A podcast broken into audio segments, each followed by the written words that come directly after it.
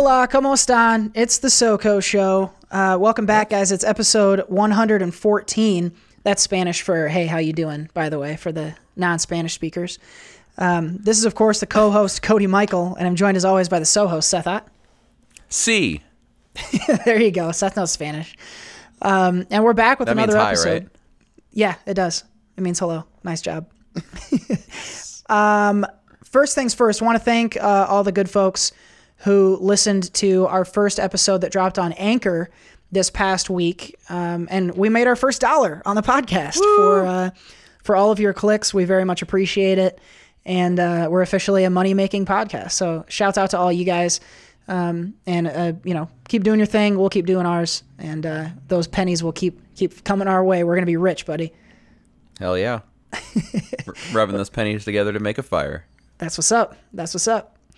We have a lot of shit to talk about today. Uh, a lot of really exciting stuff. But Seth, you said uh, again, I, I hate doing this, but you said I got something I want to open with, Co. So now now's the time. Well, I don't think this is one. I don't think this one's that bad. But uh, um, so I, as you, I mean, as we've talked about before, I'm pretty sensitive in a movie theater. But there's one like in terms of like sounds and and distractions and things going on around me. Um, but there's one one that I've noticed more and more recently that I it really bugs me, and it shouldn't, but it does. And this is uh, the sound of people cleaning their hands with napkins. And Okay. it's really So- fucking specific, but tell me more.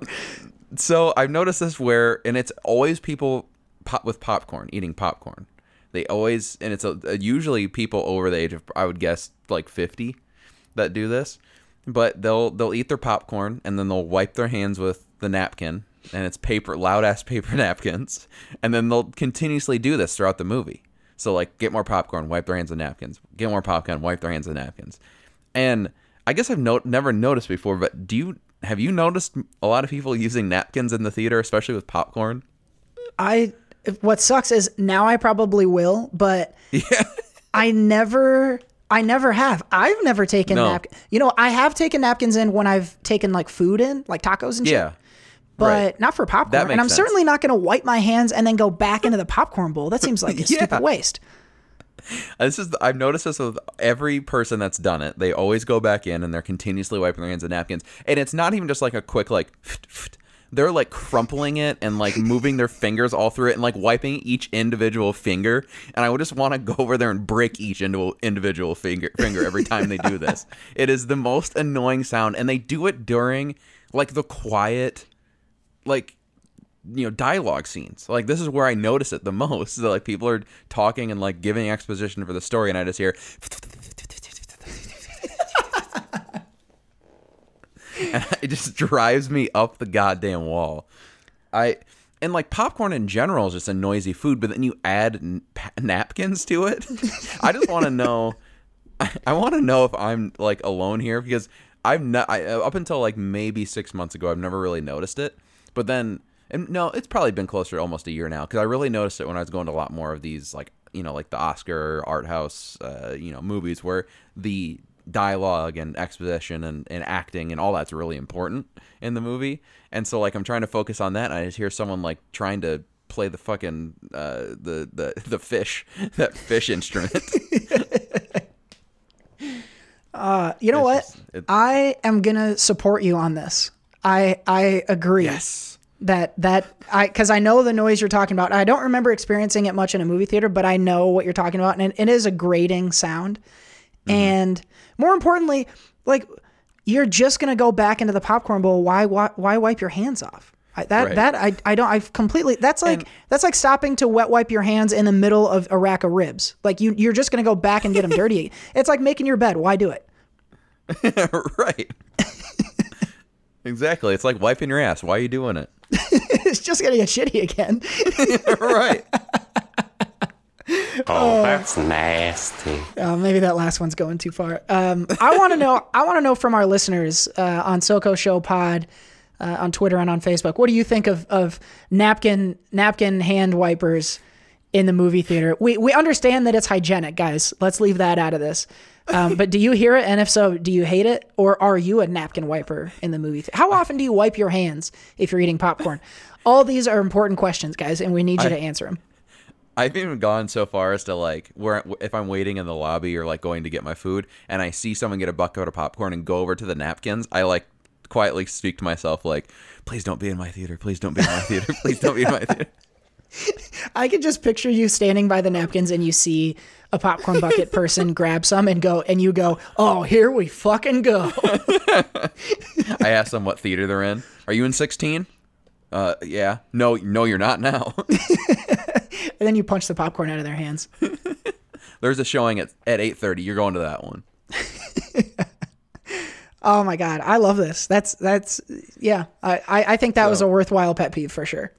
I'm sorry that I shattered the illusion for anyone that is sensitive to movie theater noises. Yeah, no shit. I'm gonna notice that every time now.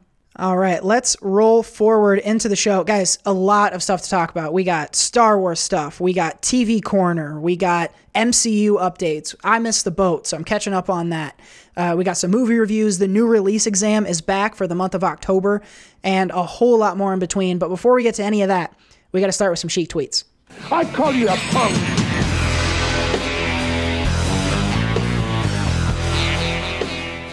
Before we do that, we got a little breaking news. Oh shit! Breaking news. Uh, where's my button? Break yourself, fool! And that's when you break. Tight. That goes for a while. I never, I never noticed that.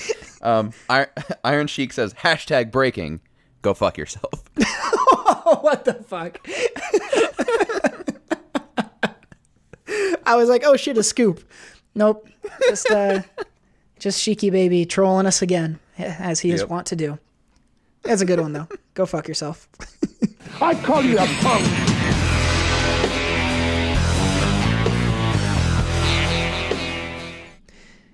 All right, want to shout out our sponsors. First of all, audibletrial.com slash SoCo. Hit the link in the description box for 30 days of Audible and your first book for free.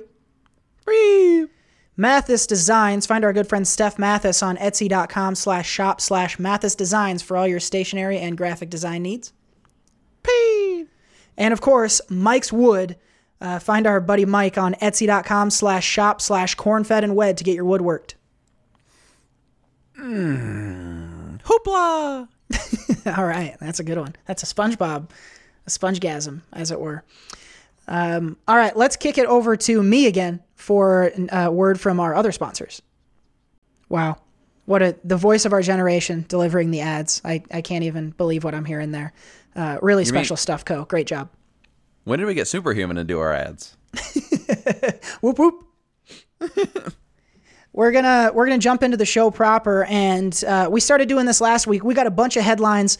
Not time to talk about all of them, but we got to jump into this week's quick hits. Let's do it. Oh yeah. All right. We'll start in the world of movies. Kevin Feige is involved with the Star Wars universe. Will be in. I don't know how he's involved, but producing a film. It sounds like at the very least. I'm, this guy's taking over the world. I swear to God. Uh, in TV, very very happy but sad news. BoJack Horseman will have a final season. Part one debuts October 25th, and part two will find be the final part January 31st. It's probably gonna be a really really sad finale. Looks hopeful. Uh, in more TV news, Stranger Things 4 has been announced and will not take place in Hawkins. Ooh. Uh, you think they're going to Upside Down for the whole time, or to another place in the world? Ru- Russia. They're going to Russia. Oh shit. Okay. That's what I think anyway. I don't know for sure. Um, in more TV renewal news, The Righteous Gemstones, one of my favorite shows, currently will get a season two on HBO. Righteous. Good God. and finally, in TV, no Ghost Rider show. Show I was excited about, but Gabriel Gabriel Luna will not have his Ghost Rider show. Bummer. And finally, we have a little bit of video game news. It's been a little bit, but Last of Us 2 finally has a release date, February 21st, 2020, and will be on two discs. Fuck. That's gonna be a lot of space. Will be. And finally, uh, an investment that both you and I made, the Oculus Quest, will be introducing hand tracking in 2020. Big fan of the Oculus Quest. We both recommend it. Uh, hand tracking is going to make the VR porn I watch that much more interesting. Pretty stoked about it. And that is the quick hits. Awesome. Good quick hits this week. A lot of good stuff there. Uh, we'll, we'll, we'll touch on a little bit more news as we roll on. Uh, and we're going to start in the world of television uh, with an update from, from one of Seth's favorite shows here. That's what she said. TV. So, Seth, the 21st edition, I think 21, of Big Brother recently came to a close, and it was not without its drama. Uh, it, it was a pretty big story, even outside just the, the world of Big Brother fandom, uh, about the winner and some shit that went on in the finale. Yeah, so this one might take a little explaining. So for those who don't care about Big- Brother, just skip. I don't know. There's a time code. Look at the time codes.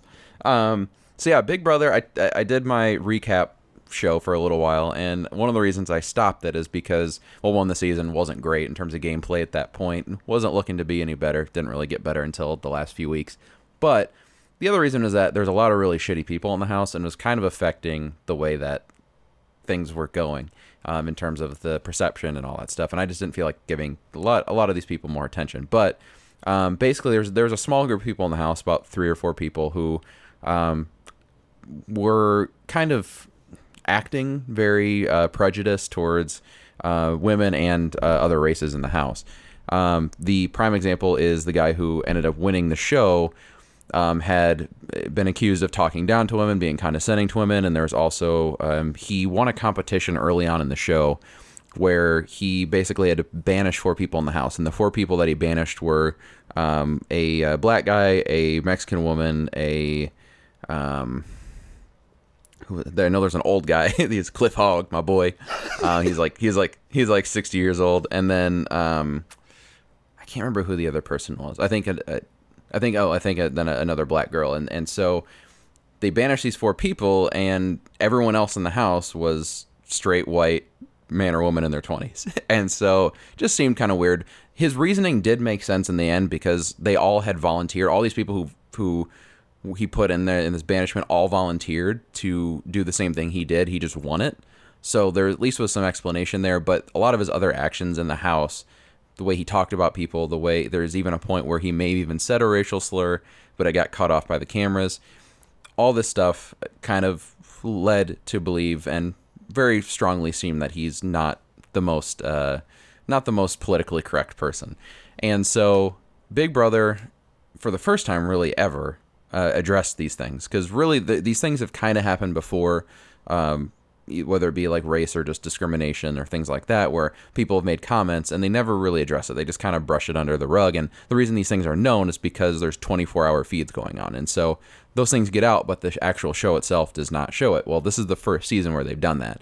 And so there's another guy the the winner the guy who won uh, his name's Michie his friend Jack also said some things and was called out when he was evicted from the house live in front of everyone. And he was definitely scrambling. And so basically what happened is Michie the guy who's the racist guy and his girl throughout the entire show were the final two. And all the votes were cast. Everything you know everything had been locked in. And then after the votes were cast to determine the winner they revealed all these things and questioned him and had people call him out. And so when these people called him out especially the the the black girl named kemi she she's the girl who um online she was voted out pretty early on and she she was really calling Michie out for a lot of this stuff.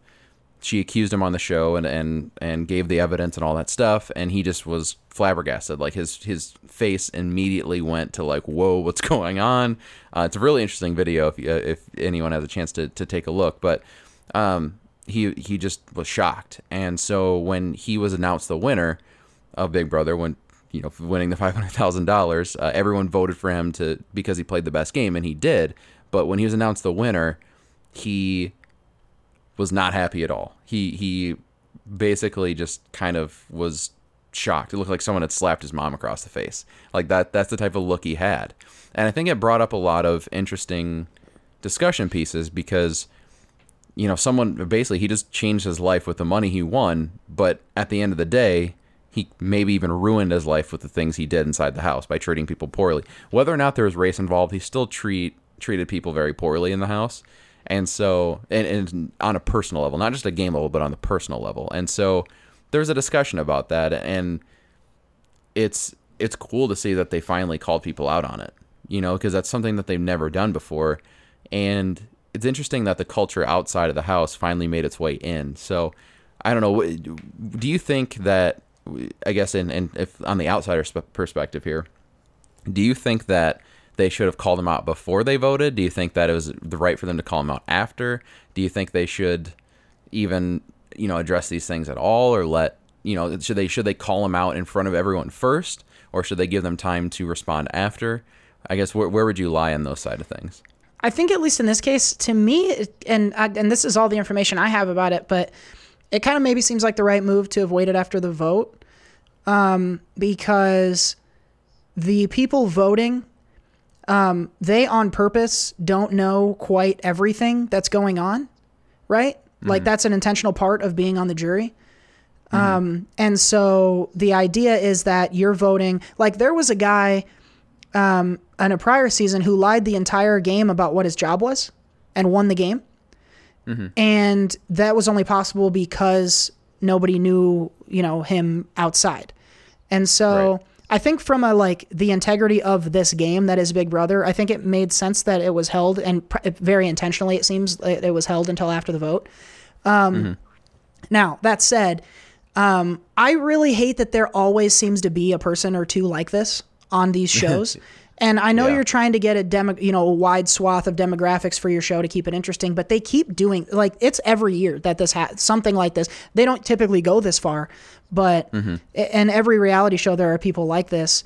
And what I don't know, and if I if I had to defend the guy, which I don't, um, you never really know from what you see on the show how a person is because of the way they edit things. Um, They can edit you into a bad guy if they want to. Now, I haven't seen this footage that makes him sound like a bad dude. It could be very well just the shit that comes out of his mouth, and it sounds like some of it at least is. But um, I, I, I sometimes hesitate to draw conclusions about people from reality shows because of that. Like, you could edit our show to make us sound like complete dicks if you wanted to. So I don't I don't really know. If this guy truly is a shitty racist guy, then shame on them for letting him all the way through the game. Not the producers, but the people voting.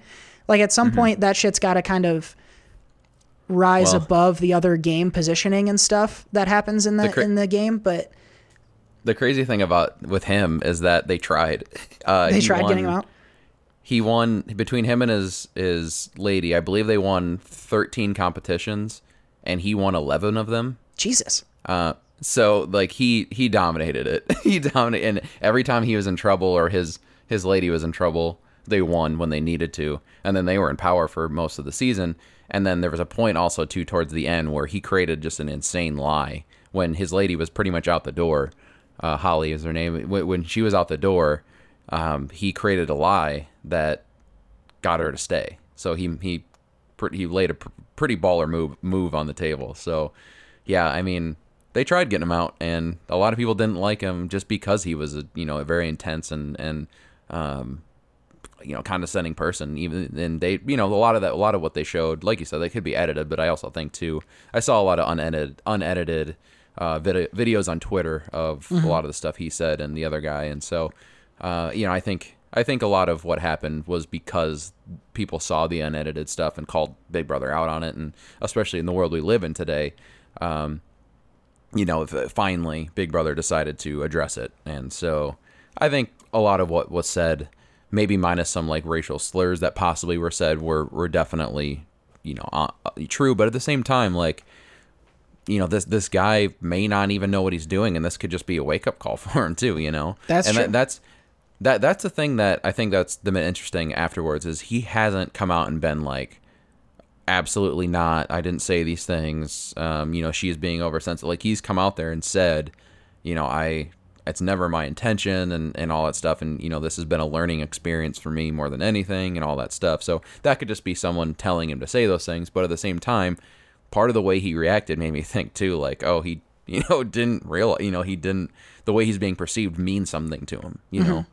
So I don't know. It's it's interesting for sure. this is super interesting because there has to be room for that. Um, And you know the the the PC police, as it were, and I don't mean that as a derogatory. I, I consider myself one of them. Um, Have to be open to people who don't realize what they are and how they're acting, and for them to learn. So if he truly didn't realize what he was doing, and this is his wake up call, great. You know, maybe one less shitty racist in the world. Um, And I think I do. I think that this is maybe the proper way for Big Brother because the point of that game is that outside shit doesn't come in. Uh, and so it's only the perceptions and thoughts about the people in the house that are allowed to affect the game. But I, I think where where where CBS and Big Brother have a chance to improve is to not put people in that in the first place, because you run the risk of giving them a platform. And they're yes, they're going to have to deal with the real world once they come out, but still, millions of people just watched that, and some of them were agreeing and fist pumping and got really stoked when he won. Um, So I don't know. This is a tough one uh, for reality shows, and I don't. I, reality TV isn't my thing anyway, but uh, we're seeing a lot lately of people getting sort of vetted more intensely on the things they do and say, and I think this is just another sort of uh, stone in that sidewalk that the the world in general, especially the media world, is is I think going to continue to crack down harder on stuff before they put people in shit. But there's always going to be one of these controversial guys. There's always an asshole on The Bachelor. You know, uh, it, it's always uh, it's it's for drama. You know, and so they got what they wanted because we're talking about it. Um, but I think it, it could potentially be a growing experience for him. Um, and you know, half a million isn't so much money that I'm like, fuck that guy. He shouldn't get that amount of money. But you know, if he learns and grows, great. Uh, if CBS knew what they were getting and allowed that to happen the entire time, shame on them. Um, Yeah. And I, that I wouldn't put it past them at all. But uh, it's certainly interesting. I have to go watch this video. I have not done that yet. I will certainly link to it in the description box in case you guys want to watch it as well. let, let me ask you this real quick. One one that I thought was interesting that they did. Um, so there's there's this this couple that in inside of the house. Uh, they they were very hot and heavy together. I think they even said "I love you" and stuff. The girl got voted out pretty early. She didn't go to jury, the jury house, which for Big Brother purposes, the jury is the people who vote on the final winners. And they once once you get to the jury point you are it's secluded inside of a house. You still don't it's a different house. There's not cameras constantly going or whatever but you don't get to see what's going on really in the house and you don't get tv or anything. So the girl went home got to live her regular life see tv saw what's going on on, on the game. And then he got voted out to the jury house with another girl that they got hot and heavy and stuff in the house in the jury house. And they Nice. showed like they were trying to be coy and not do it on camera but then like the cameras were not done rolling. And and show, so they were they were showing these two like she was like jumping up on him and they were like kissing and stuff. And so they like again it they thought that the cameras weren't rolling anymore. So when they came to all because at the end of the show everyone comes together and they question each other and all that stuff and talk about the season and so they addressed that and he was really upset and a lot of people were upset online that they showed this and that didn't get they didn't give him time to explain it to her and say like hey i you know ended up with with this girl do you think do you think big brother should have done that Um, I say yes. I like that's that is. I mean, obviously that's shitty, especially for that girl uh, who was waiting on him maybe on the outside. But like, yeah I think that is still within the realm of fair play for dramatic Right. TV purposes because what they knew each other two weeks and she got kicked Yeah. out and then sh- what she was expecting him to not fuck the probably super hot model when he was alone in a house with her for a month. you're right she was a model of course, like that's I mean, they they build the show they build the show for shit like that and they got what they wanted. I Yep. I don't see a problem with that. Now on a wider scale, morally and ethically, probably pretty fucked up. But in the world we live in with reality TV, I that's fair game. These people know what they're getting into. hell yes And Yeah, what that- you that- don't that know, may- she might have she might have had someone on the outside too, but there wasn't a camera on her.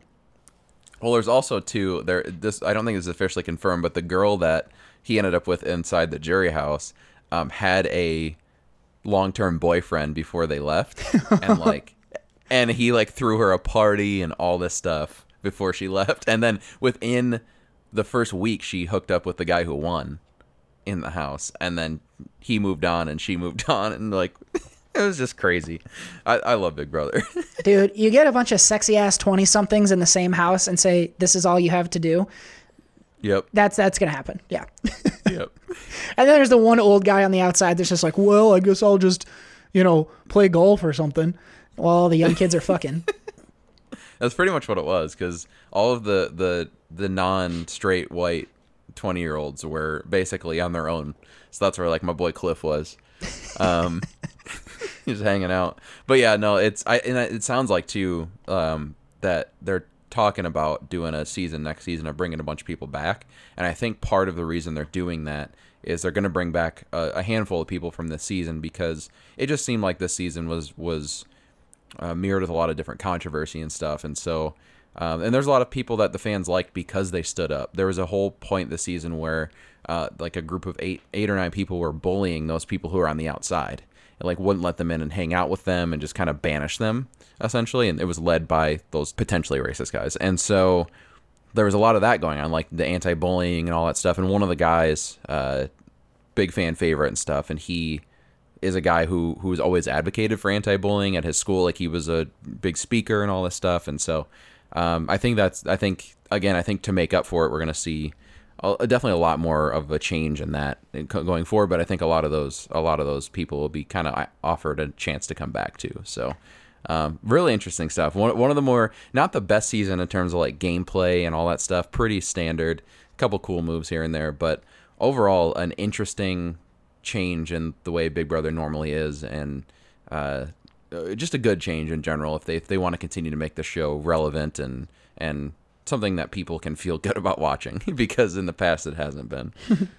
yeah, I can dig it. I I would love. If this doesn't exist, someone please make it who's more talented than than me. Um, I would love a documentary about the making of a season of Big Brother or any other um, any other reality show because I want to know how Mm. much producers actually are driving it. I get the sense that they're driving most of it, but you never quite know. And I would love just a peek behind that curtain to them saying, like, okay, here's this guy who's obviously a racist. We need him and we need a very outspoken black woman, and let's hope they get into a fight. Like that those are conversations that almost definitely happen. Um, and I would love to just like see people would probably get arrested if they put that shit out, but I would love to see what happens behind the scenes on that. So if you're a Big Brother fan, uh, you probably have seen this video already, but we're going to link to it in the description box in case you want to see the the ending of Big Brother 21. And uh, I'm assuming Seth that they're they're confirmed for another season uh, this this spring or summer. I believe so. I mean, they they have the casting call out and everything like that. So, but yeah, if you, if you want to see someone uh, who is being covered in confetti and confetti and not look like he won a half a million dollars, look just look like his world is over. it's a really interesting sight. It'd be like if it'd be like if Tom Brady won the Super Bowl and like like just walked to the, the locker room right after, like he just didn't give a shit. Uh, he may do that in February, but that's for the sports show. Let's keep it rolling. We're going to keep it in the world of TV, and uh, Seth's got a couple additions uh, from the summer slate of the TV corner. Television down on the Corner. Nobody puts baby in a corner. So, Seth, a couple of shows, both from AMC, have been a favorite of yours over the years. Uh, one series finale and one one season finale. What are you going to start with? Does AMC stands for like America's Movie Channel or something? Uh, I've actually never known AMC stands for The Ass Munching Channel. American Movie Classics. Okay. So yeah, movies. Um, they don't do many movies anymore. No, well, I'm sure. But- I know they show them. I think I watched all of the Rocky movies on Thanksgiving a couple of Yeah. years ago on AMC. Yeah. but they're way more famous for their TV now. Yep. Anyway, that's a sidebar uh, for the Ass Munching Channel. Um, Oh, that's nasty. Or that's awesome, bro. depending on your taste. Um, yeah, so we'll just start with uh, the one that was on first. Uh, Fear, Fear the Walking Dead. I don't even know what season this is, to be honest. This was five. So yeah, this is season five of Fear the Walking Dead, which is crazy. I can't believe that's gone that gone that far, but it has. Um, so basically, I don't know what happened this season. Um, I didn't pay that close attention, but um, what I know is that the the basic gist is that at this point now we're we're really the only there's like two original cast members left in the entire thing. And uh, the original cast members aren't even like the main characters anymore. Like the one girl alicia who's been on since the beginning kind of is a main character. Like she she kind of i guess i'd say she's probably like 35% of the time, but really the show has become Morgan's show, who was uh, original cast member from the original Walking Dead, who, who made his way over last season. And really this has become way more about him. Um, but the main the main I, overall plot was that they they're kind of all now traveling like the group with with Morgan and everything they're traveling and helping people like they're leaving boxes for people and uh, like have walkie talkies and if people need help they go help them out and so the first half of the season is based around um, these these group of kids who are kind of left on their own. All the parents died and they're just like kind of a group of kids living out in the woods in like this tree house um, and I believe they're still in Texas and there's like this power plant a nuclear power plant that's beginning to erupt and things like that. So the zombies are getting infected by the radi- the radiation, and so if they kill their zombies, then they get infected with the radiation, gives them cancer and all this stuff. And so there's they're basically the they don't want to leave these kids, and then um, the kids don't want to leave, and then this group is trying to get them to leave and save them and stuff. That's kind of the just the first season or first half of the season. The second half, uh, they encounter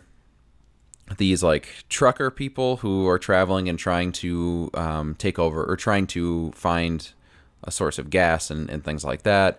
And there's also like this group of uh, people who ride horses. I won't say they're cowboys, but they're they're they're like a, a battling group. And so there's just like this struggle of almost power with this this gas hub. Um, I don't know. Like it's not. I won't. I would say the the season overall, it's not a bad season. It's just like not not great either. Like it's it's just very. If you're a fan of the show, it's nothing bad to be like, oh, you know, the show sucks.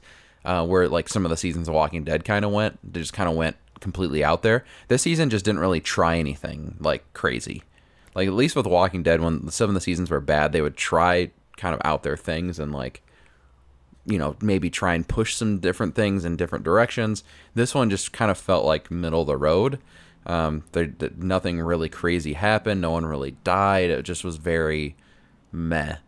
Um, that's all I'm gonna say about that, I guess. So uh, I would say the season of Fear of the Walking Dead, 2.6 decaying corpses out of five. Yeah, that's I, I've never watched that show, but that's I don't know. I get the vibe of that entire show being that just kind of unoverwhelming. Yeah. Um, yeah. Which you know, fine. I guess it, it's really fucked up that we that we're like, yeah, no one got murdered. It was boring. but I, I still I take your point uh, on a show that is Yeah. kind of based on murder, or at least is a spinoff of a show that's based on murder. Um, it must seem boring to not have anyone fucking die. But are you gonna continue Yeah. on with this show? I know it's got more seasons coming. Yeah, I'll probably keep going with it. Um, as long as they continue, I guess, like in the Walking Dead universe and all that stuff. I think the thing that was interesting with the original series is that it was focused more on the beginning, or I guess not original series, but original seasons of this series. Is it was focused more on the beginning of the zombie outbreak. So you start to you you started to see civilization break down. You saw more of that because the original Walking Dead really kind of skipped that. When Rick woke up, he's already in this world. When he woke up from the coma, he was already in this world. And so you're just existing in this new zombie world. Whereas Fear the Walking Dead was cool because they started to show how civilization broke down and how we got to the point where Rick was. And now they've they're not caught, like they got to a point where they were caught up with the Walking Dead because Morgan joined them, and then the Walking Dead jumped like six years, and so we're left here in the point where the Walking Dead was a couple seasons ago, and you know at this point it just like it's hard to do anything new because the original Walking Dead has done it. Like they've introduced all these different groups and they've introduced these crazy villains and all that stuff. And you know, I like I like a lot of the characters they have in this show. Like I really like Morgan. I like Alicia, the girl from the you know mate from the beginning, all that stuff. A lot of these side characters, but at the end of the day, nothing super interesting has happened is happening. So I don't know if I can I can't say like oh go watch it. Like the last season of The Walking Dead, they tried different things. They did the time jump. They added new characters. They made it feel fresh, and they they really added like a menacing different villain with the Whisperer. So like it was interesting. I was hooked. I was in. I was you know happy to watch it and excited. Whereas this show, I just kind of like to turn it on just to get it done with, you know, because just didn't feel like anything was happening. So they need to do something next season and kind of spice it up a little bit because otherwise it's really just a filler between a filler of zombies between the real Walking Dead right now. Mm-hmm. Yeah, and who knows? I mean, maybe it's tiding people over or not. Um, but uh, this was this was season five of Fear the Walking Dead. Uh, more zombies to come. They've been renewed uh, for more seasons as well. So uh, we'll be keeping an eye on that one and uh, have another TV corner for you. Hopefully better than meh. Uh, in a year from now. Let's turn to another show that is not getting more seasons because this was the series finale of another AMC show. Yeah, uh, we had the series finale of Preacher, uh, which has kind of had some up and down seasons uh, throughout the time. I think this is season four, and so uh, they they closed it out here.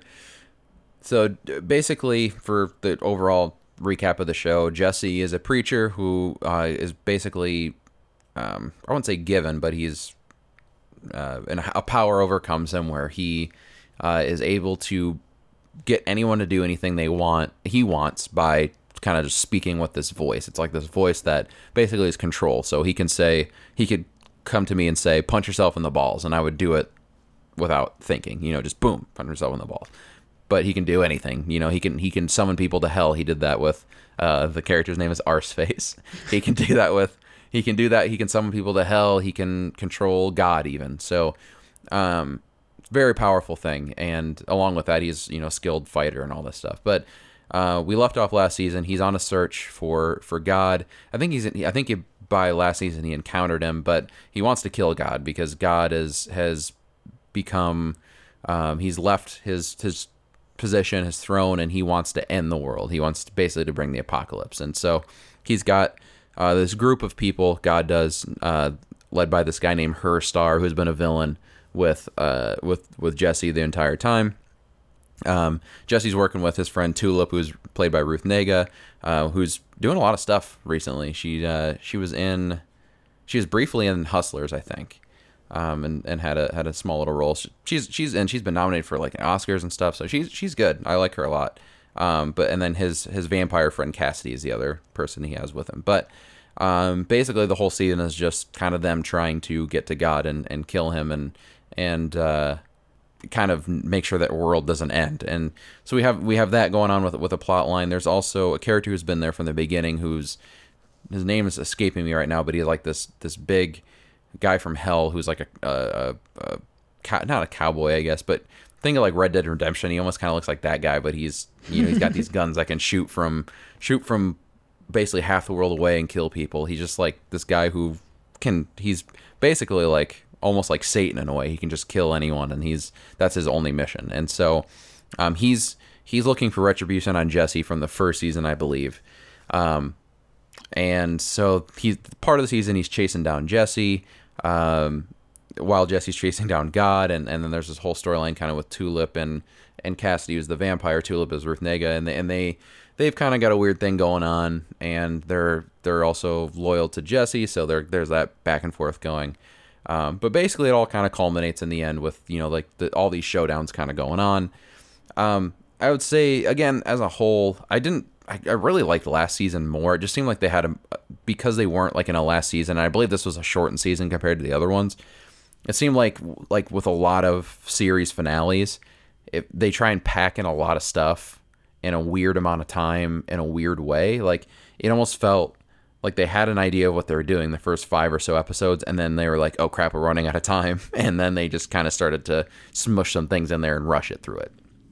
And so it just didn't feel as deliberate as, as it wanted to. It felt like they maybe wanted to go another you know two seasons uh, after last one. So just felt like pretty rushed. But what i will say is that the the actual finale itself i did really enjoy. I felt like the way they actually wrapped it up did a little bit of a time jump and things like that I, it made sense with the way they went to it, and it it was satisfying for me at least. It was satisfying in the end. So I enjoyed the idea that they had with it, and that the the meaning behind it, and things like that. So that was cool. But the the overall season up to it just felt a little jumbled, a little rushed, um, and not exactly focused like I like I would have liked it to. So um, overall, I would say it wasn't a bad season for fans of Preacher. Uh, I think they enjoyed it for the most part. Um, I think that if you weren't a fan of Preacher going into this, then this is a, a series you can probably just skip in general. Um, you know, it's not not great. Like if you know the comic book or if you're you know like any of the actors and stuff, then you know maybe check it out, give it a give it a shot for the first season. If not, you can definitely skip this. This is not you know a, a you know catch it right now show or even really that binge worthy of a show. Uh, so the last season, I'll, I'll give it um, three out of five. Jesus Christ. I like it. Jesus, Jesus, Jesus, Christ, Christ, Christ. Uh, that is the score for the final season of Preacher, which is on AMC. If you do want to check it out, um, I don't know if it's on any streaming services, so you might have to get the AMC app to watch it. Do you know? Yeah, probably just uh, just the AMC app, I would assume. Well, there you go. Uh, Preacher, final season gets three out of five this week in the TV corner. Television! Down on the corner. Nobody puts baby in a corner. You got anything coming down the pipe for future uh, TV corners? Um, maybe not next week, but there'll be. I know Gemstones will be ending soon. Um, yeah, there's not. I mean, a lot of the summer series have kind of ended, so we're definitely picking up on the the premieres here for the fall season. All the CW shows come back in the next few weeks. Mr. Robot's back this week. We just had um, Good Place and the Goldbergs and the Schooled, which is the Goldberg spinoff show, all come back this week. So my TV lineup is very, very full full right now. I picked up a couple pilots too, uh, just based off some reviews. I, be, I believe um, uh, Emergence is one that I've seen some good things on. This girl kind of like telekinetic abilities, and um, Stumptown with uh, with uh, Robin Sparkles from uh, How I Met Your You're gonna watch that? Getting good. It got good reviews. Uh, A lot Really? of people really, really like it. So uh, I think I'm gonna check it out. Just maybe give it a few episodes watch, and if I don't like it, I'll stop it. If I do, then I'll keep going. But um, yeah, a lot of stuff is uh, is coming up, and uh, Big Mouth comes back this week too. Fuck yeah. Um, That's and, awesome, bro. Uh, yep, This Is Us is back right now, and uh, I believe a bunch of other stuff. Whole whole whole bunch of stuff coming out. So um, a lot of TV to watch at the moment. Oh yeah, for sure. Uh, Stumptown set in Portland, Oregon, just north of you, boy. Yeah. So uh, I may watch it, see if I can see some uh, some landmarks. But um, all right, well, more TV to come. But we're gonna switch over to movies, and we've got one little bitty piece of news that's gonna roll right into our Mambo number five. So let's uh, let's get at it here. Quiet on the set. Can we please have quiet on the set? Movies. All right. Well, uh, a small update to a, uh piece of news that we uh, covered in detail a few weeks back, maybe about a month ago now. Uh, Spider Man and Sony and the MCU. And seemingly out of nowhere, it, it almost, Seth, seems to me like they were waiting for the news cycle to end on the previous shit. Uh, because the drama has ended and Sony and Marvel have agreed to share Spider Man for a little bit more time. Uh, they will be jointly working together on a third movie in the current Spider Man series. In addition to that, uh, it sounds like Spidey will appear in at least one other MCU movie. So uh, this seems like the compromise everybody wanted. Sony's going to continue with their Spideyverse as well. Um, and I and of course the you know they'll want Spider-Man to be in those in the future, but we're gonna get more MCU, which to me is welcome news because I really love where they ended the last movie, and it's exciting to me to know that they're gonna get to wrap up the story that they're setting up, and also that we could potentially get a more graceful write-off of the MCU um, than it would have been without. So I- I think this is welcome news. I imagine you're happy too. Yeah, no, I, I, I, expected this 100%. Honestly, I thought it would happen sooner than it did. So when I when I read the news, I was like, "Yep, that's not surprising at all." So a lot of folks uh, will be stoked to know that Spidey is back in the MCU, and uh, as a piece of that news, like I said, he is going to be uh, showing up in at least one other MCU movie during this time and teaming up with with another Marvel character. So we decided for this week's Mambo number five that we would uh, come up with our dream list of Spidey MCU team ups. Ladies and gentlemen, this is Mambo number five. So these are going to be uh, Spidey team ups with either existing or uh, potential future MCU characters. And so uh, basically, yeah, this is a dream list. So we, we got to figure out, um, you know, who, who do we like and why uh, to team up with our friendly neighborhood Spider Man. Number five. Uh, number five. So uh, you'll find that a lot of mine are about witty back and forths between Spidey and other characters, and I think a good place to start down that road would be with the Guardians of the Galaxy. Um, I uh, I think him and Quill would have a good back and forth, and a lot of pop culture references for sure between the two of them. And then him and Rocket, obviously building some gadgets and shit. Um, and then, especially now that Thor is hanging out with the Guardians, that whole group would be very fun for me. And also, the style of fighting that they all do is is really cool and potentially complementary uh, to have Spidey involved there. So it seems to me like a kind of obvious answer, but I have the Guardians here at five. I like that. I, I, that they were they were definitely an honorable mention for me. Um, but my number five is kind of a cheat because they're technically a Sony character, but could be in the MCU as well, just because of the whole deal. Um, and for me, that's uh, Black Cat. I have it number five, and uh, Black Cat is a character that he's teamed up with a lot in the comics and animated show, and I just want to see that on the live screen. That would be really cool to see. So. Um, definitely a lot of cool fighting involved, and they have a lot of chemistry and stuff like that. Even like a flirt, flirty thing, and um, you know, I, I would definitely definitely enjoy seeing that on the screen. I think it'd be fun. Yeah, they had her on the Spider-Man PS4 game, and uh, very cool stuff in there as it relates to Black Cat. Um, I always loved that in the animated show too, so I would be totally down for Black Cat teaming up with Spidey. Number four. Okay, so I'm I'm hopeful that these guys will be back in movies, um, but they are so far going to have their own show. Uh, Hawkeye and the Winter, not Hawkeye, sorry, um, Falcon and the Winter Soldier. I always get those two mixed up. Um, I think that in Captain America: Civil War, those three had a really funny little engagement uh, with the airport fight that was sort of separate from everyone else. And there was some cool, witty shit between uh, Falcon and Spidey. And then he had the whole, oh, cool, you have a metal arm thing. So I think Peter would kind of idolize the Winter Soldier for his badassery and then kind of, you know, share barbs with, uh, with the Falcon. And I'm really stoked for that show. It might be the show that I'm most excited for because I love those two characters. Um, so to throw Spidey in the mix, I think would be pretty dope. My number four, you you kind of mentioned it a little bit in your last one, but Thor, I think, would be an interesting team up. Um, just you know, Thor, Thor alone, I guess, in in this in this sense. Um, definitely now with the way Thor is, you know, you could even keep him as Fat Thor potentially. Uh, but I think uh, with with the way that he, you know, the dry humor and all that stuff, I think would be really interesting with Spider Man. Spider Man could, you know, do a lot of funny quips that uh, maybe go over Thor's head and he reacts funny. Um, you could also maybe do some cool stuff with the with the hammer. You could maybe have you know Spider-Man swing off of it and all that stuff too. Um, you know, you use it in combat. I think it'd be really cool to, to see the hammer and the web and, and all that stuff uh, used together. So um, it'd be interesting, I think, with with him and Thor.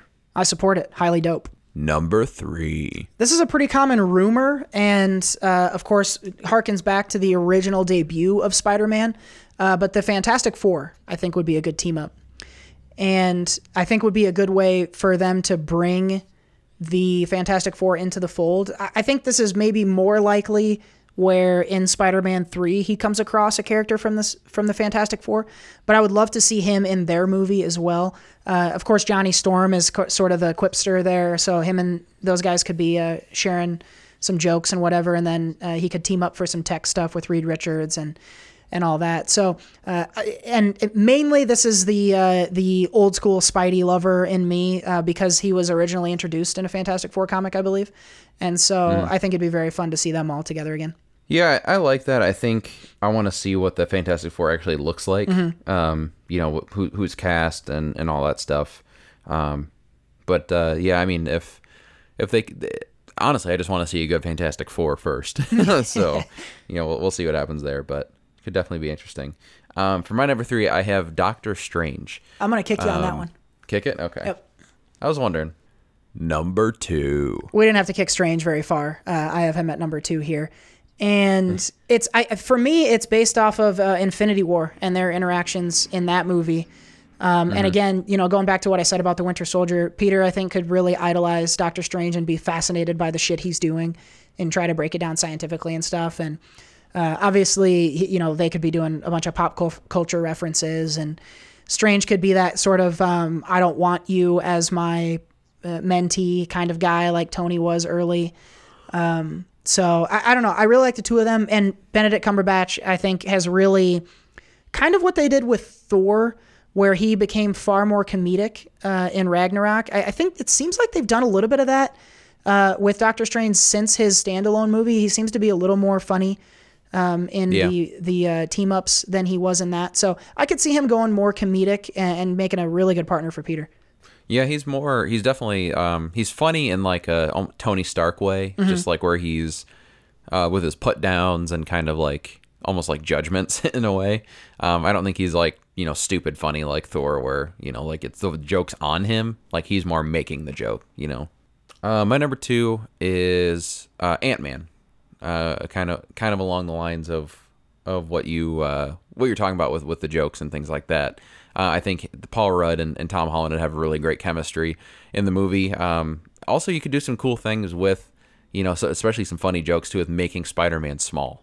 You know, Paul Paul Rudd could you know shrink Spider-Man and be like, oh, you're a real spider, and and actually do that though. I mean, could, it'd be really cool to see Spider-Man. Um, you know, sw- swing uh, as a little small person, you know, like a little, as a little, you know, the size of Ant Man, but swing around and, and use his, his spider powers in that way. So uh, I just think just the basic chemistry and, and some cool things they could do with, with size, even maybe make Spider Man huge, you know, um, you could do that too. So all that stuff I think would be fun to see um, enacted. That's really fucking dope. That might be my favorite idea in, in including the ones on my list. Because then you, I mean, there'd be obviously some funny jokes where they encounter a spider when they're small, and there's a spider Yep. and an ant there doing. Um, I'm all there for that. I, I don't like the idea of there being giant spiders um, on screen, but I would support it uh, for something like that. That could be very cool. Com- I will say this: the second Ant Man movie stunk, but some of the combat in there was dope. Like when he when he really knows what he's doing with the bigging and smalling, uh, there's some really really fun action stuff to be had with Ant Man.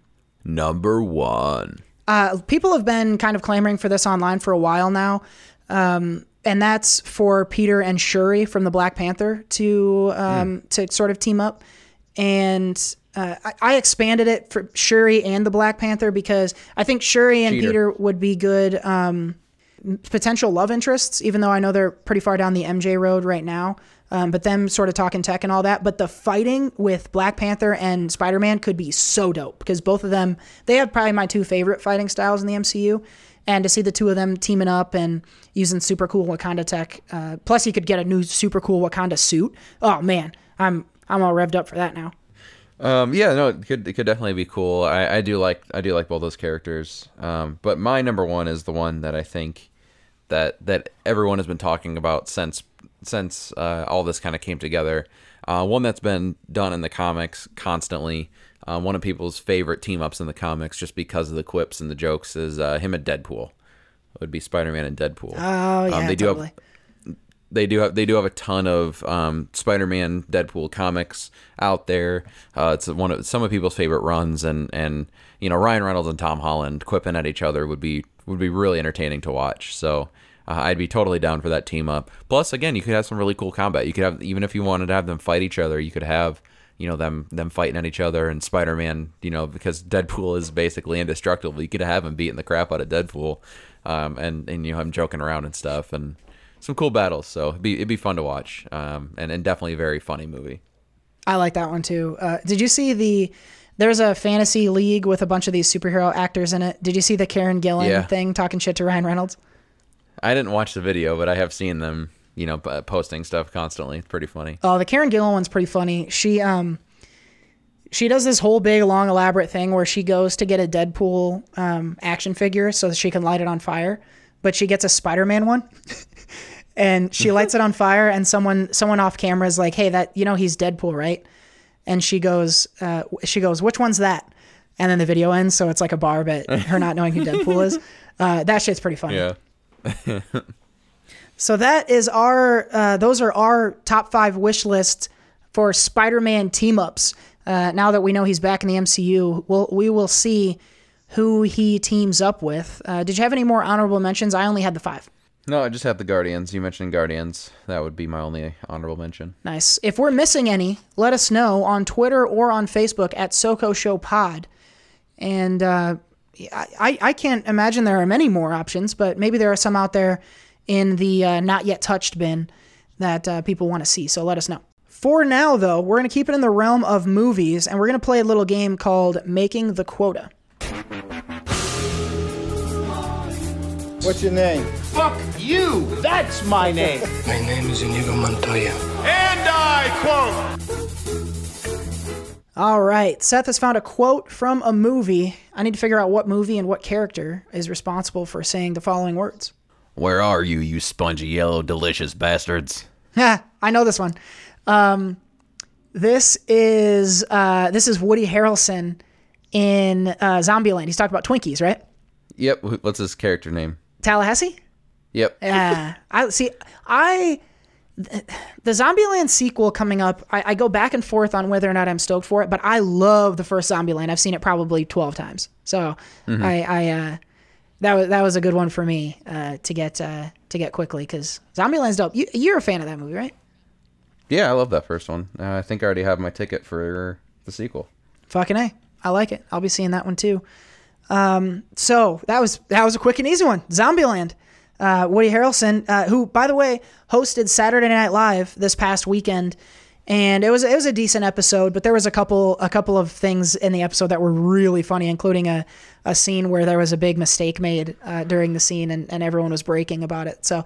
Uh, I do recommend going back and watching the Saturday Night Live episode with Woody Harrelson and Billie Eilish, who's creepy as shit um, but she had a pretty good performance on uh, on that episode. So uh, Woody Harrelson on Saturday Night Live and on Zombieland for this week's making the quota. What's your name? Fuck you! That's my name! My name is Inigo Montoya. And I quote! All right, so Zombieland, a movie from 09 that we both saw that year. Uh, let's take a look at some old movies that we missed in the segment that we call "We Missed the Boat." Oh! You're gonna need a bigger boat. So it is my week uh, to complete a movie assignment from our list for We Missed the Boat. And uh, I had a delightful experience uh, with the movie. I'm gonna, I saw. I'll get into a couple reviews later on in the later segment, but I saw three movies over this this weekend, and they all made me feel so good. And it was just a really good movie weekend for me. Uh, as far as We Missed the Boat, I saw uh, last night. My girlfriend and I watched Wall-E. And Oh, nice. what a cute little fucking movie that was. Like, I'm just grinning ear to ear just thinking about it. Like, oh man, they, this is Pixar, maybe at its most Pixar for me. And what I mean by that is, uh, what Pixar does in general is they take something that either you don't think about or you you don't think about as being like desirable, and they make it so impossibly fucking cute that you can't not love it. And they take this goofy looking little robot Wall-E, and he is the most adorable thing. If they built Wall-Es and and you could buy them, everyone in America would have one. Um, and there's even there's a cockroach in this movie that is the cutest little thing. And no one likes cockroaches, but it's so ador- I don't know. It just this it made me feel so good. Um, the the animation is gorgeous in this movie. Um, There they show a decrepit Earth, and then there's some space stuff. Uh, th- there, I mean, obviously with with what they're doing now, I I think with like Coco that we saw, uh, some some of the crazy crazy shit that they're doing, and and re- recently with Toy Story that you saw. Um, but you know they were doing it way back when Wall-E came out as well. And between the look of this, the cute ass characters, the sound design in this movie was excellent because there's like there's one human character I think in this. Well, there's a couple. Um and other than that it's all robots and none of them have like I am a robot and they talk like that. They all make weird dumb other sounds that just vaguely sound like words and speech patterns. And you you know what's going on the whole way without understanding what they're saying for the most part. And I thought that was a really cool touch. Um, I found myself for a section of it, like on purpose, trying to like point out, okay, like what words can I pick out and and and not pick out and still know what's being said between the two characters. So I think what they did visually here was really special. Here, if I had to, if I had to have one con, and and it, it- this, I know for a fact this landed better when the movie came out, but now the people looking at screens and being fat and we ruined the planet and the point of this movie is to save a plant like literally save the for the trees Um, the the the messages here seemed super heavy handed to me, and again, it, they were built for whatever year this movie was made, and I remember people talking about them at that time as being a real positive that added to the movie. I didn't need the the preachy message here. I liked everything else. Um, but that said, you know, they had to have a motivation and a reason for the movie. And, and, you know, it, it was simple enough that, it, you know, it, it didn't distract to me from the cuteness. Um, but uh, it, I think that would have landed with me better had I seen it in the original time that it came out. But that's a small criticism. I mean, everything that happens with relation to the plot is cute. Uh, my favorite, my favorite robot actually is M-O, who um, he is a little tiny one that cleans stuff and whenever he sees something dirty, he goes foreign contaminant. And it's just this little fucking this little noise that I every time I, I smiled every time I heard it. Uh, I, I I really dug Wall-E, man. It it was simple, it was short, and it made me feel really good. So it was a nice Sunday night watch for me. Good. Yeah, it's been a while since I watched it. Um, but uh, yeah, I, I def- definitely remember having similar reactions and, and feelings after watching it too. And a movie that initially when I saw it, I, I kind of was like, or before I saw it, I was like, oh, that looks kind of dumb, or not even not even maybe dumb, just like kind of boring almost for like a Pixar movie. But turned out to be really great, and uh, I, I really enjoyed it. A um, special appearance by is it Jeff Garlin? Is that the is that the dad from um, That is the Goldbergs. Goldbergs? dad, yeah. yeah. that guy plays the the one uh, uh, human character in this, and he Mm. was awesome in this. He was he's kind of a bumbling guy, and he's got a really fun uh, a really fun story here. So uh, shout out to him for sure. Um, Pixar man, and I don't know if this is what you meant to do. Are, are you trying to butter me up for Toy Story by having me watch Wall-E? No, I'm not. Okay. Really, the only reason Toy Story is on there is because when we started this, the fourth one was coming out. So Right.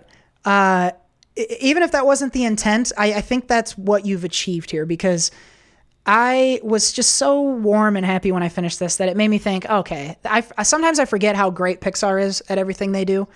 And it made me think, all right, I probably better go back to Toy Story. So that's another one on my list uh, that I will probably be sliding up the list um, and, and watching sooner rather than later. So, uh, I, mission that you didn't intend accomplished. Uh, the problem that I have now, though, is that my list is down to four movies. And so I need you to go ahead and, and replace Wall-E on my list and round out my five. Um, well, you mentioned uh, you know, feel good movie, movie made you happy. I uh, I'm kind of running out of those uh, to put on your list. um, but I, I do have one more uh, from this year that that would constitute uh, a good feeling, uh, and that's going to be from really early on in this year, uh, fighting with my family. Oh yes, okay, cool. So this is the uh, the true story of Paige, the WWE wrestler. Um, the Rock shows up. Uh, Florence, this Florence Pugh, right? Yep. I loved her in uh, Midsommar. she was awesome. in Yeah. Which gonna be really weird uh, to see her from that movie, and then yeah, there's definitely no one uh, getting their head faces turned into a mask and uh, fighting with my family. So Well, that's good. Um, that's good to know. Yeah, uh, obviously I'm a I'm a wrestling fan, not a, not as big a one as you, but uh, certainly know the story of Paige a little bit, and um, hopefully they don't tell the entire story of Paige. Eh, Well, never mind. Um, I uh, I'm excited to see this one. Little behind the scenes wrestling stuff. Uh, young girl uh, achieves her dreams. Uh, this sounds uh, like a good a good uh, feel good one for me to watch. So I'm stoked. Uh, fighting with my family. You just made the list! That's funny. It's a WWE and a WWE thing. there you go. Boom. Fighting with my family is now on the list. Uh, next time, it will be Seth's turn to watch a movie from his list for We Missed the Boat. And what are your options right now? Uh, Silence of the Lambs, Nightcrawler, V for Vendetta, Steve Jobs, and The Truman Show. Those are eh, I- when you made the comment that you don't have a lot of feel good movies for me. Yours aren't really feel good either. uh, a lot of dour, uh, like like literally dark movies Yeah, in there, but, but- that's kind of your bag. Exactly you're choosing movies for me Mm-hmm. uh, that you think i would like and uh, you know i've i've tried to keep i mean there's there's a few on my list for you that are lower down uh, that are like the complete opposite of feel good um, but are really good movies so i'm just kind of holding off to put them up put, put them on there I dig it. Uh, well, so far so good with our "We Missed the Boat" experiment. Uh, Wall-E, yet another good edition. I'm glad I've seen it now uh, for this week's edition of "We Missed the Boat." Oh, I'm on a boat and You're gonna need a bigger boat. All right, so we move on from Wall-E and we move into some movies from 2019 that Seth and I saw in the past week. Let's get into some reviews. Mom, what do you think? I love it. I hated it. So I want to start with a couple movies that Seth has already reviewed for this show, but I will be I, I've now seen and want to be quick about. Uh, the first one, uh, and this is the reverse order in which I saw them, but you saw and reviewed a while back uh, the Peanut Butter Falcon, which is uh, Shia LaBeouf and uh, Dakota Johnson are in this, and again, a lot like I said for Wall-E, I just felt so good after I watched this movie. Um, This is the story of a, a kid with uh, with Down syndrome who escapes his uh, nursing home where he's he's been living, and sets off on a trip to meet his favorite pro wrestler. And along the way, he meets up with Shia LaBeouf, who's a kind of on the run, uh, uh, sort of ruffian, kind of not so great guy. And they strike up this friendship that makes me so happy um, that the two of them get along so well. And and Shia, his character in this, um, he's really like nurturing and helpful, and you know uh, helps. Uh, I'm, I'm forgetting the main character's name Zach. uh, Zach, uh, help Zach along his path, and they have some really fun little adventures. And it's, I, I hate to draw this parallel, and I may be showcasing my lack of expertise in the area of talking about mental health, but um, with Zach's character here, I thought he he had this like childlike uh, character about him, in that he was really fascinated by certain things and uh, Shia had to kind of baby him along at certain points, and so it felt a lot to me like it was Shia and and someone much younger, like a little brother to him, and that really made me happy along the way. It was and and to say more about the the the the Down syndrome aspect of it, they never really went too heavy on that uh, to a point that it made me feel weird about it. It this was just it seemed very matter of fact. The kid's got Down syndrome. Here's the story, you know. And, and they didn't steer steer a whole lot into it. There's a couple scenes where he's kind of getting bullied, and you know they they do the obvious stuff with that. But uh, I thought it handled it really well, and that actor did a really good job. Um, I I really was rooting for him the entire way, and and uh, Dakota Johnson plays a smaller role in this, but I really dug her in it. And it's got an interesting arc with its its twists and turns, but ultimately uh, you get to uh, have some really happy moments. And I, I just felt so good after I left. I had a big bucket of corn at the movie theater and watched this, and I, I came back with a warm heart on a cold night. So uh, that was a good one. Hi, I, I will double down on Seth's recommendation for the Peanut Butter Falcon. If you can't catch it in theaters, uh, watch it on VOD as soon as it comes out. Which is crazy. Like this movie's hung around theaters since it came out. Yeah. Um, it's been playing. It's been playing at all uh, multiple theaters here now in Cedar Rapids um, since it came out, and I think it's made something like twenty-seven million dollars, uh, which is pretty incredible for this movie. Um, I know that the the two directors and writers of it uh, spent all their money and were offered a ton of money to uh, kind of change the lead of it and, and not have it be about someone with Down syndrome. And they stuck to their guns and you know they they put all their money into it. Now they're getting to uh, you know see the benefits of it. They're making some good money out of it, and they don't have to live in tents anymore. So uh, pretty pretty cool for them. Cool story. It's awesome. 95% on Rotten Tomatoes. Um, I'm seeing total box office of 16.8. That might not include this Oh, last really? weekend, uh, but the budget was only 6.2 million. So uh, Okay. those people have certainly made some money. Uh, Tyler Nilson and Michael Schwartz are the two directors uh, for this one. Just a really nice movie uh, that I would recommend to anyone. Uh, and dude, Shia LaBeouf, I think I think we're in the middle of a Shia LaBeouf comeback, and I am so here for it. I love it. Yeah, I think um, I don't think this one, in terms of nominations, I talked about it before. I think this one doesn't really have a shot acting wise or anything like that. Maybe you know, like a sc- original screenplay, Mm-hmm. but I do think Shia, you know, from the sounds of it, has a shot with that Honey Boy movie. I am so, out, so If we did a most anticipated for the rest of the year, that would definitely be on my list. I'm so so stoked for that one, and he looks great in it. Uh, another movie that made me feel so so good over the weekend was Brittany runs a marathon, and nothing really surprised me about this movie and a more cynical like 22 year old cody might have hated it because it is so just like sugary sweet um, and, and and most of what happens is relatively obvious it's got a pretty standard plot but i think what drives this is the main character uh, brittany who's played is that jillian bell Mm-hmm. uh, Jillian Bell does a great job here of reeling you in and, and getting you to root for her. And, uh, you know, this is something that uh, Seth reviewed a while back, but she is uh, kind of a, a woman, uh, 27, 28 years old, that's uh, basically been a piece of shit for a while and is out of shape and her life kind of sucks. And she decides to take up running and it, you know, as you'd expect, it kind of improves uh, her life in, in several aspects. And, um, you know, she shows a, a this is like screenwriting 101 to me. Like you have a character she has an arc where she grows she overcomes a challenge and everyone feels good. Like it's not something that is going to shock your world or anything like that but it just made me feel it was just like a big bucket of ice cream for me.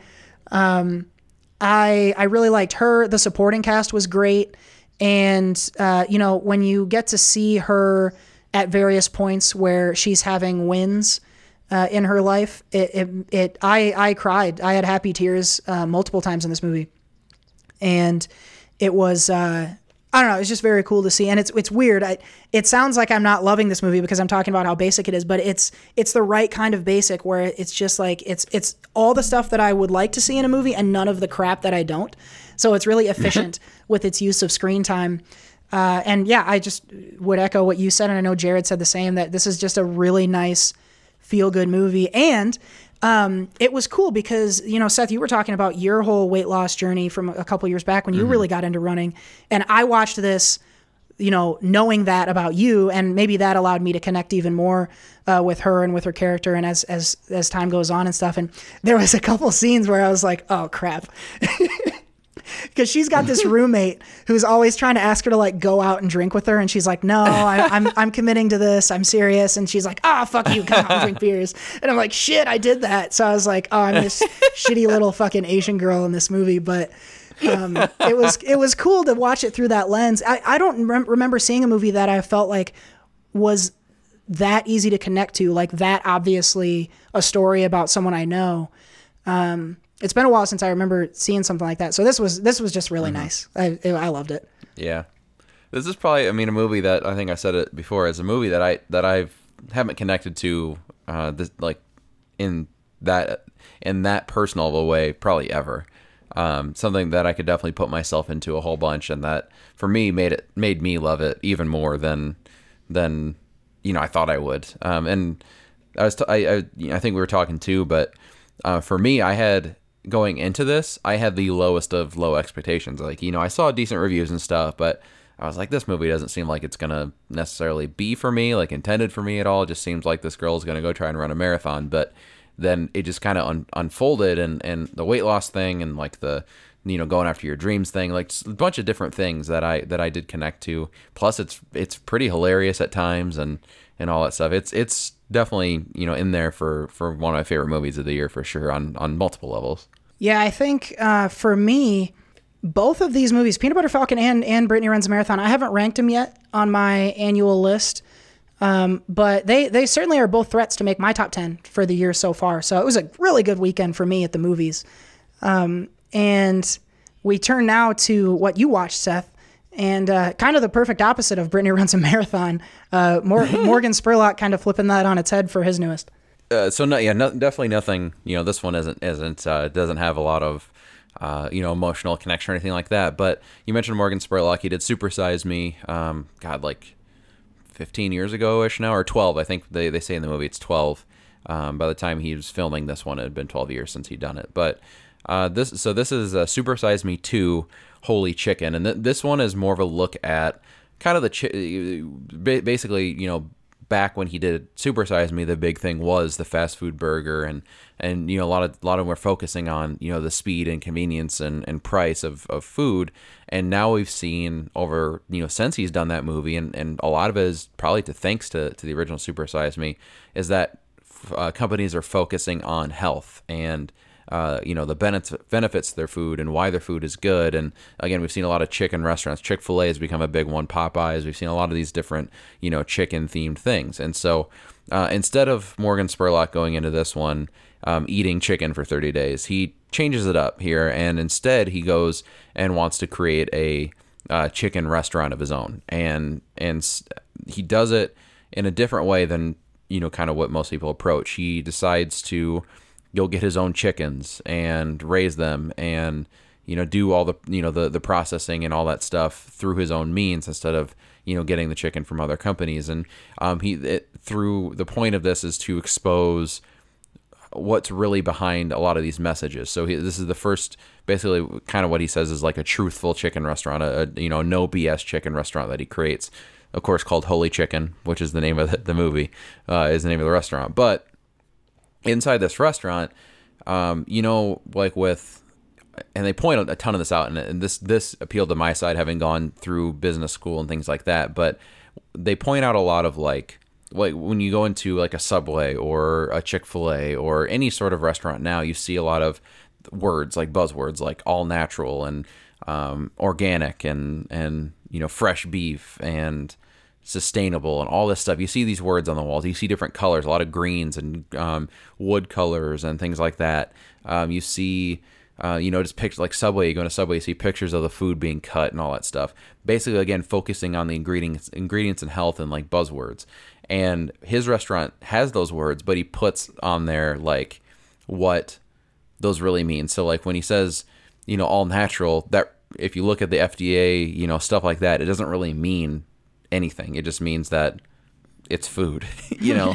So it's so this movie is exposing a lot of what the world the, what is basically the restaurants and fast food have come to now is like nothing has changed with their food, right? Like it's still the same food, it's still done the same way, same calories, all that stuff, but it just now they they say it's healthier, they say it's you know all natural when it's the same food as it was. So a lot of really this is just kind of exposing the health portion of things and you know has has he's exploring has things really changed actually since he did supersize me and, and all that stuff and there's of course there's some interactions with McDonald's and, and all that too and you know they, they they go into the industry of the of like the the chicken world I guess. And because chicken now has really become the most popular fast food because of the perceived health benefits but you know is it really healthier than beef and you know how they cook it and all that stuff. So a lot of really interesting things they dive into.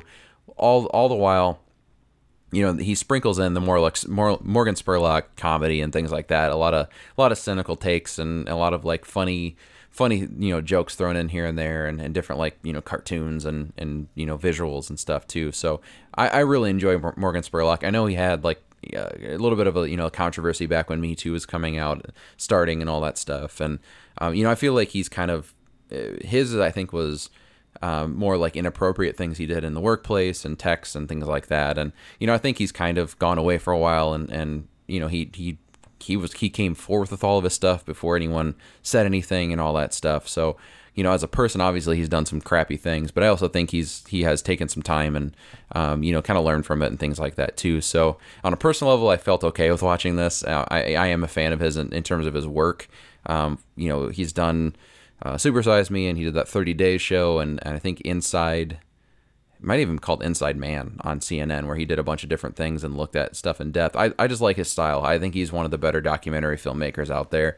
And doing a follow up to Supersize Me, I thought was was apt in this time, just because like you said, things have really changed. I didn't really notice it. I mean, obviously, like that's a big thing with restaurants now, but to me, that's become the norm. Like when you walk into a restaurant, you see like those buzzwords, and mm-hmm. um, you know, you think it does kind of make you think at times, like, oh, this might not be bad. If you go to, they even point out like a, a Chipotle or around Iowa, it's a Pancheros, like these burrito places that you know kind of show like again natural ingredients. The food is right out there in front of you. They they say all these things about the food, but when you look at the calories and the fat and everything it really is no better than a burger and fries, you know. So um, it's it's just all about that exposing that because of the way that fast food has changed. And I think it's interesting, especially if you you know do frequent fast food places. It's it's interesting to know about like what you're getting and you, you know if, if you're if you're a fan of you know any sort of fast food and, and it's not as it's not as um, you know, like eye opening. I guess. I mean, it is, but it's not as like with Super Size Me.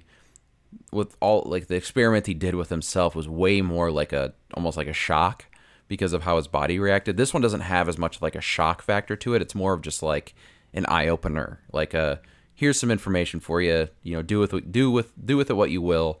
Obviously, you're not going to stop eating at fast food places, but when you start seeing those things, just think about it and like, you know, try and you know make some dis- make make make a more informed decision about what you're getting and all that stuff. And obviously, don't believe everything you read uh, on on those walls and stuff like that. So, um, I think the, really the most shocking thing was probably just like the the the way they, they did show a little bit of like the beginning of growing a chicken farm, you know, starting a chicken farm and like the way that they they grow these they grow the chickens and and and like just the genetics behind it. Like chickens are having heart attacks because their bodies are growing so fast and it's not even because of like hormone. That's really just because of the genetics now and like how they can birth these chickens and all that and, and raise them is crazy uh, and like how many chickens die and all that stuff. But um, it's interesting and, and again not anything like too like i know when i saw super size me i didn't have mcdonald's for a very long time and i still don't have mcdonald's very often. Like it's it's a very rare thing for me to have.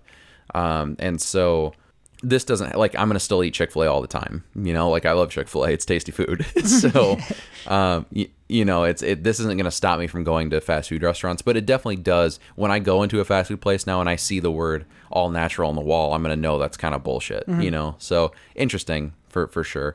Th- that being said solid solid documentary. If you like morgan spurlock or just are interested to know more about the fast food industry at all and kind of know what you're getting yourself into definitely worth uh, checking out uh, for sure I like the sound of this. I think that that's really, you know, the the documentaries that get talked about are the ones that are so shocking and crazy and shit. But I think uh, on a wider level, documentaries are meant to do just that, just make you a little bit more informed so that you can make choices based on having all the facts. And um, so I, I dig this. I, I've liked Morgan Spurlock a lot. You and I have watched. Uh, I think you've watched more than I have, but I've watched alongside you uh, quite a few episodes of Inside Man, his his series, um, which Mhm. uh, at least for a while was uh, available on Netflix, and that's a really cool.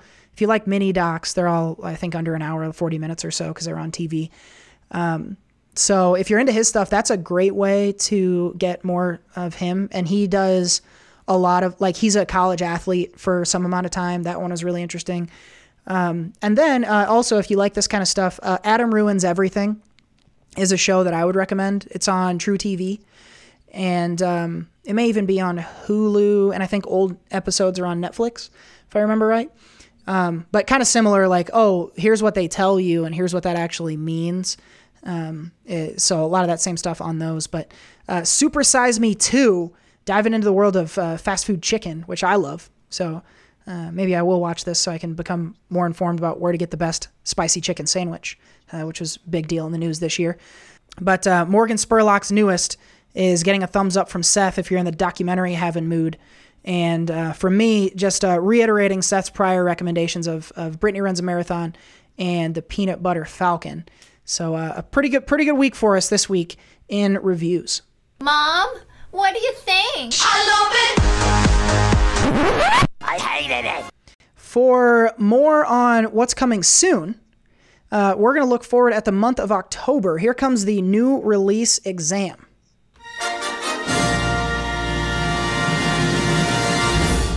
So, if you're new to the show, we do this every month. Uh, Seth has come up with a list of five of the biggest movies coming out in the month of October. And uh, I need to get three of these correct. And by getting them correct, here's what I mean uh, Seth is going to read a movie title. I need to come up with the actor, or sorry, an actor, the release date of the film, and the director. And if I can get three out of the five, we will continue to be known as the so host and the co host. If not, uh, Seth will simply be Seth, and I will have some sort of wacky nickname that he will give me for the rest of the month of October. So, Seth, I, I think we've got a, a couple movies here that people are really excited about, and then a lot of movies that I hadn't heard about. So, I, I learned a lot about uh, some movies that are coming up for October, but what are the ones you're tasking me with for the exam? Uh, your movies are Gemini Man, Gemini Man, um, Jojo Rabbit, Joker, Zombieland, Double Tap, and Lucy in the Sky. Okay. Um, I'll start by saying Lucy in the Sky is is probably one of the movies I'm most looking forward to. Uh, and I know it's got And Natalie. it's getting is it getting good getting reviews? butt reviews too. it's getting bad reviews? Butt reviews, Ah. like not good at all. No. All the movies I'm looking forward to suck. That's a real shame because the, the premise and Natalie Portman had me really excited. I don't know who's directing that or when it's coming out, so I'm going to give that one up. Um, wh- what are what are Um, those? Just, ju- yeah, Lucy in the Sky comes out October fourth, so this week. Um, but it'll probably be a limited release of October fourth, so it'll probably come out more wide later on. Um, obviously, Natalie Portwoman is in this one, and Noah Hawley, um, who's been attached to a few superhero things recently, um, is the director of it. I was gonna say I know I've heard that name. Um, let's go to Joker since that's the one coming out this week. Um, so uh, Joker official release date I guess is October four. Uh, Todd Phillips writes and directs, and Joaquin Phoenix is apparently amazing in this. So Correct. I am looking forward to Joker. We'll see. You know, it was in the news a lot this week uh, with a little bit of controversy. So um, we'll have to talk in a future episode about you know what we think of the movie and and whether or not the controversy was um, was warranted. But uh, more Joker stuff to come. Um, you mentioned Gemini Man. We were talking before the show. This is also getting crap reviews. Uh, another movie that I'm looking forward to. Um, that one is going to be releasing October 11th, I believe. And we have Will Smith acting across from Will Smith, uh, which you can't get away from in the advertising if if you've seen any of that. Um, and this is Ang Lee uh, directing, right? Correct. Sweet. Um, Ang, as as you and I were talking about before, Seth, Ang Lee and Will Smith are both people who like the world loves to hate their shit, and so it's getting very poor reviews by the critics. I'll be very interested to see how the audiences respond, uh, and I'll certainly still be going. Uh, but Gemini Man is is an interesting project to me that I just really want to see how it goes. Even if I don't like it, I'm interested in it because they're shooting it in this like 120 frame rate and they're using this crazy CG character. So even from a technical standpoint, I'm stoked to see it, even if it is sucks, which apparently it does. Made a person out of another person. Oh, okay. So my other two are Zombieland and Jojo Rabbit. Correct. Okay. Um, I think I know both of these. Um, I'll start with Zombieland, uh, which is an October 18th release. Uh, Jesse Eisenberg Mm-hmm. is one of the stars, along with Emma Stone and everybody else. And Thank you. is I was say I wouldn't. I wouldn't give you the points if you didn't say Emma Stone. okay, fair. Uh, and then that's it's it's Ruben Fleischer, right? Correct. Ah, sweet. Okay. Um, so I got my three. I'm gonna go for the fourth. Uh, Jojo Rabbit is, is is a little bit of a cheat um, because it, it comes out also on October 18th and is directed by Taika Waititi and stars Taika Waititi. There's some other people in there, including um, uh, Thomasin McKenzie, who you really enjoyed, and so did I in Yeah. Leave No Trace from 2018. So um, Correct. uh, she's a part of the cast as well. So uh, Jojo Rabbit's an interesting one. We'll we'll see on that one. It's got a wacky premise, but um, yeah, a pretty pretty good slate of movies for October. I don't, I, I'm assuming Joker is probably at the top of your list. Uh, actually, Jojo Rabbit's probably the one I'm most excited for.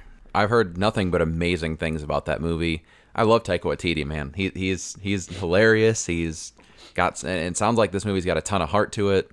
Um, I'm really excited for Jojo Rabbit.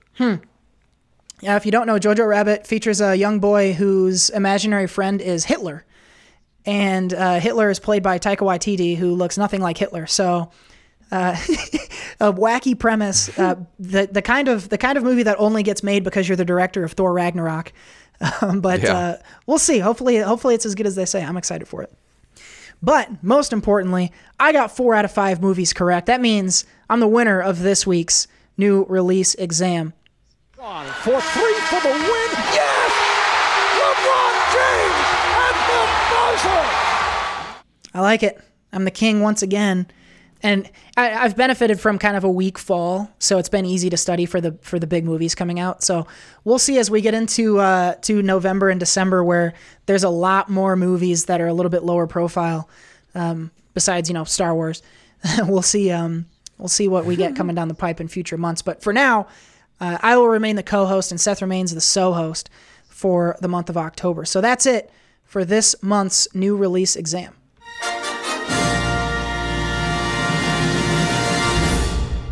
I like it. Good stuff. Uh, did you? Was that you? Yeah. I was like, I did not hit the wrong button because I took it completely off the. oh, I love it. Um, the new release exam means we are just about finished with this week's episode. But before we go, we got to give you one more thing. But I'm down to one more, one more thing. My one more thing is from video games, actually. We had a couple quick hits from video games also. I'm going to add a one more thing. Um, I just uh, over the weekend checked out Xbox's Game Pass Ultimate, which is um, similar to. I know there's a service uh, similar to it on PlayStation. Uh, you'll have to tell me what it's called, Seth. Where you subscribe on a monthly basis and you have access to an entire library of games, kind of like Netflix. Yeah. Um, PlayStation Now. PlayStation Now. Yeah. So uh, I, I I tried this on Xbox for the weekend because right now, and hopefully this deal is still out there uh, as of the time of this podcast releasing, but you can get two months of Game Pass Ultimate for two dollars on Xbox, which is a great deal. I, again, I'm just I'm just trying to check this out, and um, there's a pretty good library of Xbox games on there that include all of the all of the uh, exclusives. So the reason I got it was so that I could play Gears 5. So essentially, I've rented Gears 5 for two months for $2. Uh, and I'm pretty happy with that economically. And just the way the service works has been really nice. It was easy for me to install the game once I wanted it. And um, it's playing really well. Um, it's installed down to the Xbox, so I'm not counting on streaming, which is awesome. Uh, Gears 5 has been really fun. It's, it's pretty much, you know, the Gears you know and love uh, with a, with uh, you know a new wrinkle or two and a shinier look. But uh, I've always been a Gears fan, so uh, that's been really fun to pick back up. But Game Pass Ultimate, I'm going to give it a recommend, especially if you can get the two months for two dollars deal. Check it out on Xbox if you're a Xbox gamer, and you can try all sorts of new shit that's coming out. Uh, so yeah, uh, thumbs up. I, I was skeptical when I got it, but I was like, ah, for two bucks, I'll try it, and I was pretty quickly happy with my decision to do so. Well, I'm happy for you. Have you have you tried PlayStation Now, and did you like it? yeah, we we tried it back in the day. Is that how we played Shadow of the Colossus that time? Yeah. Yeah, I do remember that. Yeah, that one's a little different because it doesn't do the you. Ha- you mean it's just streaming, so you can't download it. So it's a little bit different of a service, and it doesn't do brand new games. It's all uh, PS3 or older, I believe. Um, so I don't know. Maybe PlayStation will do that in the future with newer games and do like a bundle type thing or give you a deal on it. But uh, for now, that's pretty cool. I, you know, if I had an Xbox, I'd definitely be checking out Gears that way. That, that'd be pretty neat. So. Um, my one more thing is actually slightly related to a movie you reviewed. Uh, Brittany runs a marathon. Um, last a uh, couple weeks ago, I forgot about this honestly, but a couple weeks ago, I had uh, with the SoCo account had followed them on Twitter, and they were given doing a little giveaway for uh, a piece of merch on or a piece of uh, I guess I guess it's technically merch, but it's a an item from the movie and. So I retweeted the link and followed them on Twitter, and and then uh, last week I got a message for them and said that I won, and and what I won. If you see the movie, uh, it's pretty great. But there's uh, there's basically one of the characters has a Kickstarter for a bird poncho, and exactly what it is. I mean that that's they explains it. It's a poncho with birds on it. Uh, but it's revealed in a funny way and all that stuff. And so I am gonna be the proud new owner of a bird poncho here in a few days, thanks to uh, the the kind folks at Brittany runs a marathon. So uh, shout out to them for for that. I'll definitely be taking a picture with that on and, and posting that online, shouting, shouting out Brittany runs a marathon. But um, excited to get my bird poncho and and uh, show it about town. Gonna wear that every time I go out. Christmas formals coming up for the holiday. bird poncho. Uh, what whenever I get married, bird poncho. Um, you know, be even buried in it. I think at my own funeral, bird poncho. So. Uh, get ready for a lot of bird poncho from this guy. I love this so much. Uh, I you knew I was going to the movie, and so you texted me and said I got some merch, or I'm getting some merch from this movie because I won this contest, but I'm not going to tell you what it is until you see the movie. And as soon as I saw it in the movie, I was like, "That's what he got," and that's so fucking cool. I'm so jealous that you have this, and I cannot wait to see you in it. uh, keep an eye out for uh, for pictures of Seth in his bird poncho, and uh, also keep an eye out for Xbox Game Pass Ultimate for this week's one more thing. But I'm down to one more, one more thing. Okay, want to give a uh, a show production note uh, for the next couple weeks before we wrap up today. So I I'll be traveling this next week and without really any time to uh, record episode 115. Uh, but don't fret, there will be some SoCo goodness coming out next Thursday. Uh, we've been talking about this for a long time, but we're officially going to commit to this now. Episode 115 of the show will feature our first slate of SoCo sketches. Um, we are in the final stage of of, um, of production for those, just wrapping up, fine tuning the editing and things like that. So uh, next week you will get to tune in here on Thursday for our SoCo sketches. And we, we may do a little bit in addition to that because they're pretty short, but um, you'll you'll get sort of a, a weird, uh, different episode next week that we're going to pre-record. Um, so so don't look for the normal show; it'll be the sketch show, and then uh, the sports show though will go on next week as as planned um, on next Friday. So keep a lookout for that. The I I'm we we've been working on these sketches for so long, and uh, I'm interested to see what the world says about them because some of them are pretty out there. Oh, so uh, hopefully, hopefully, listeners are excited to uh, to hear that those are finally coming out.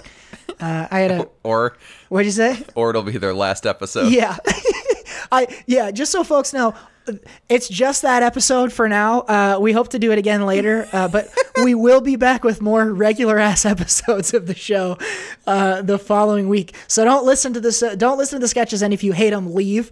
Uh, come back for for more regular episodes, and uh, you know, of course, let us know on Facebook and Twitter uh, if you don't want us to ever do that again, or if or if you like it a lot. You you very well could like it a lot. We we shall see. Um, and I don't mean to sound like I don't have confidence in them. I think they're funny, but uh, you know, you never really know what the world's going to think is funny. oh man, so uh, so yeah, it'll be a, a, different show next week for 115, uh, but we'll be back in our normal fashion for 116. Seth will do his "We Missed the Boat" at that time. Uh, I'm sure we'll be talking Joker by that time as well. So uh, lots of great stuff coming down the uh, the SoCo pipeline. So stay tuned. Uh, make sure you're following us or subscribe to us wherever it is you have podcast, including Spotify now, uh, Apple, Google Podcasts, uh, and Anchor. Uh, you know, Anchor, you heard the ad from the past. If you want to create your own podcast, very easy to do with Anchor. So check that out as well. Uh, if you go to our page on Anchor, it's anchor.fm slash the dash SoCo dash show uh, you will see where you can contribute to this podcast. If you want to shoot us a buck a month or uh, or more than that, which is highly you know encouraged. Um, if you want to shoot us a buck a month to do this show, we would highly appreciate that. Uh, and if you're not going to contribute that way, totally fine. Just keep listening to the show, keep sharing it with friends, uh, because now that we've got some ads on here, uh, we, we do see a couple shekels come out uh, from all of your clicks. So we highly appreciate your listens and uh, your continued support of the podcast. So don't forget to uh, comment, like, share, subscribe, all that good stuff. And of course, check out our sponsors. But um, you know, you'll you'll hear our voice uh, in, in, the next seven days. But I, I guess I should say we will see you in two weeks. Bye.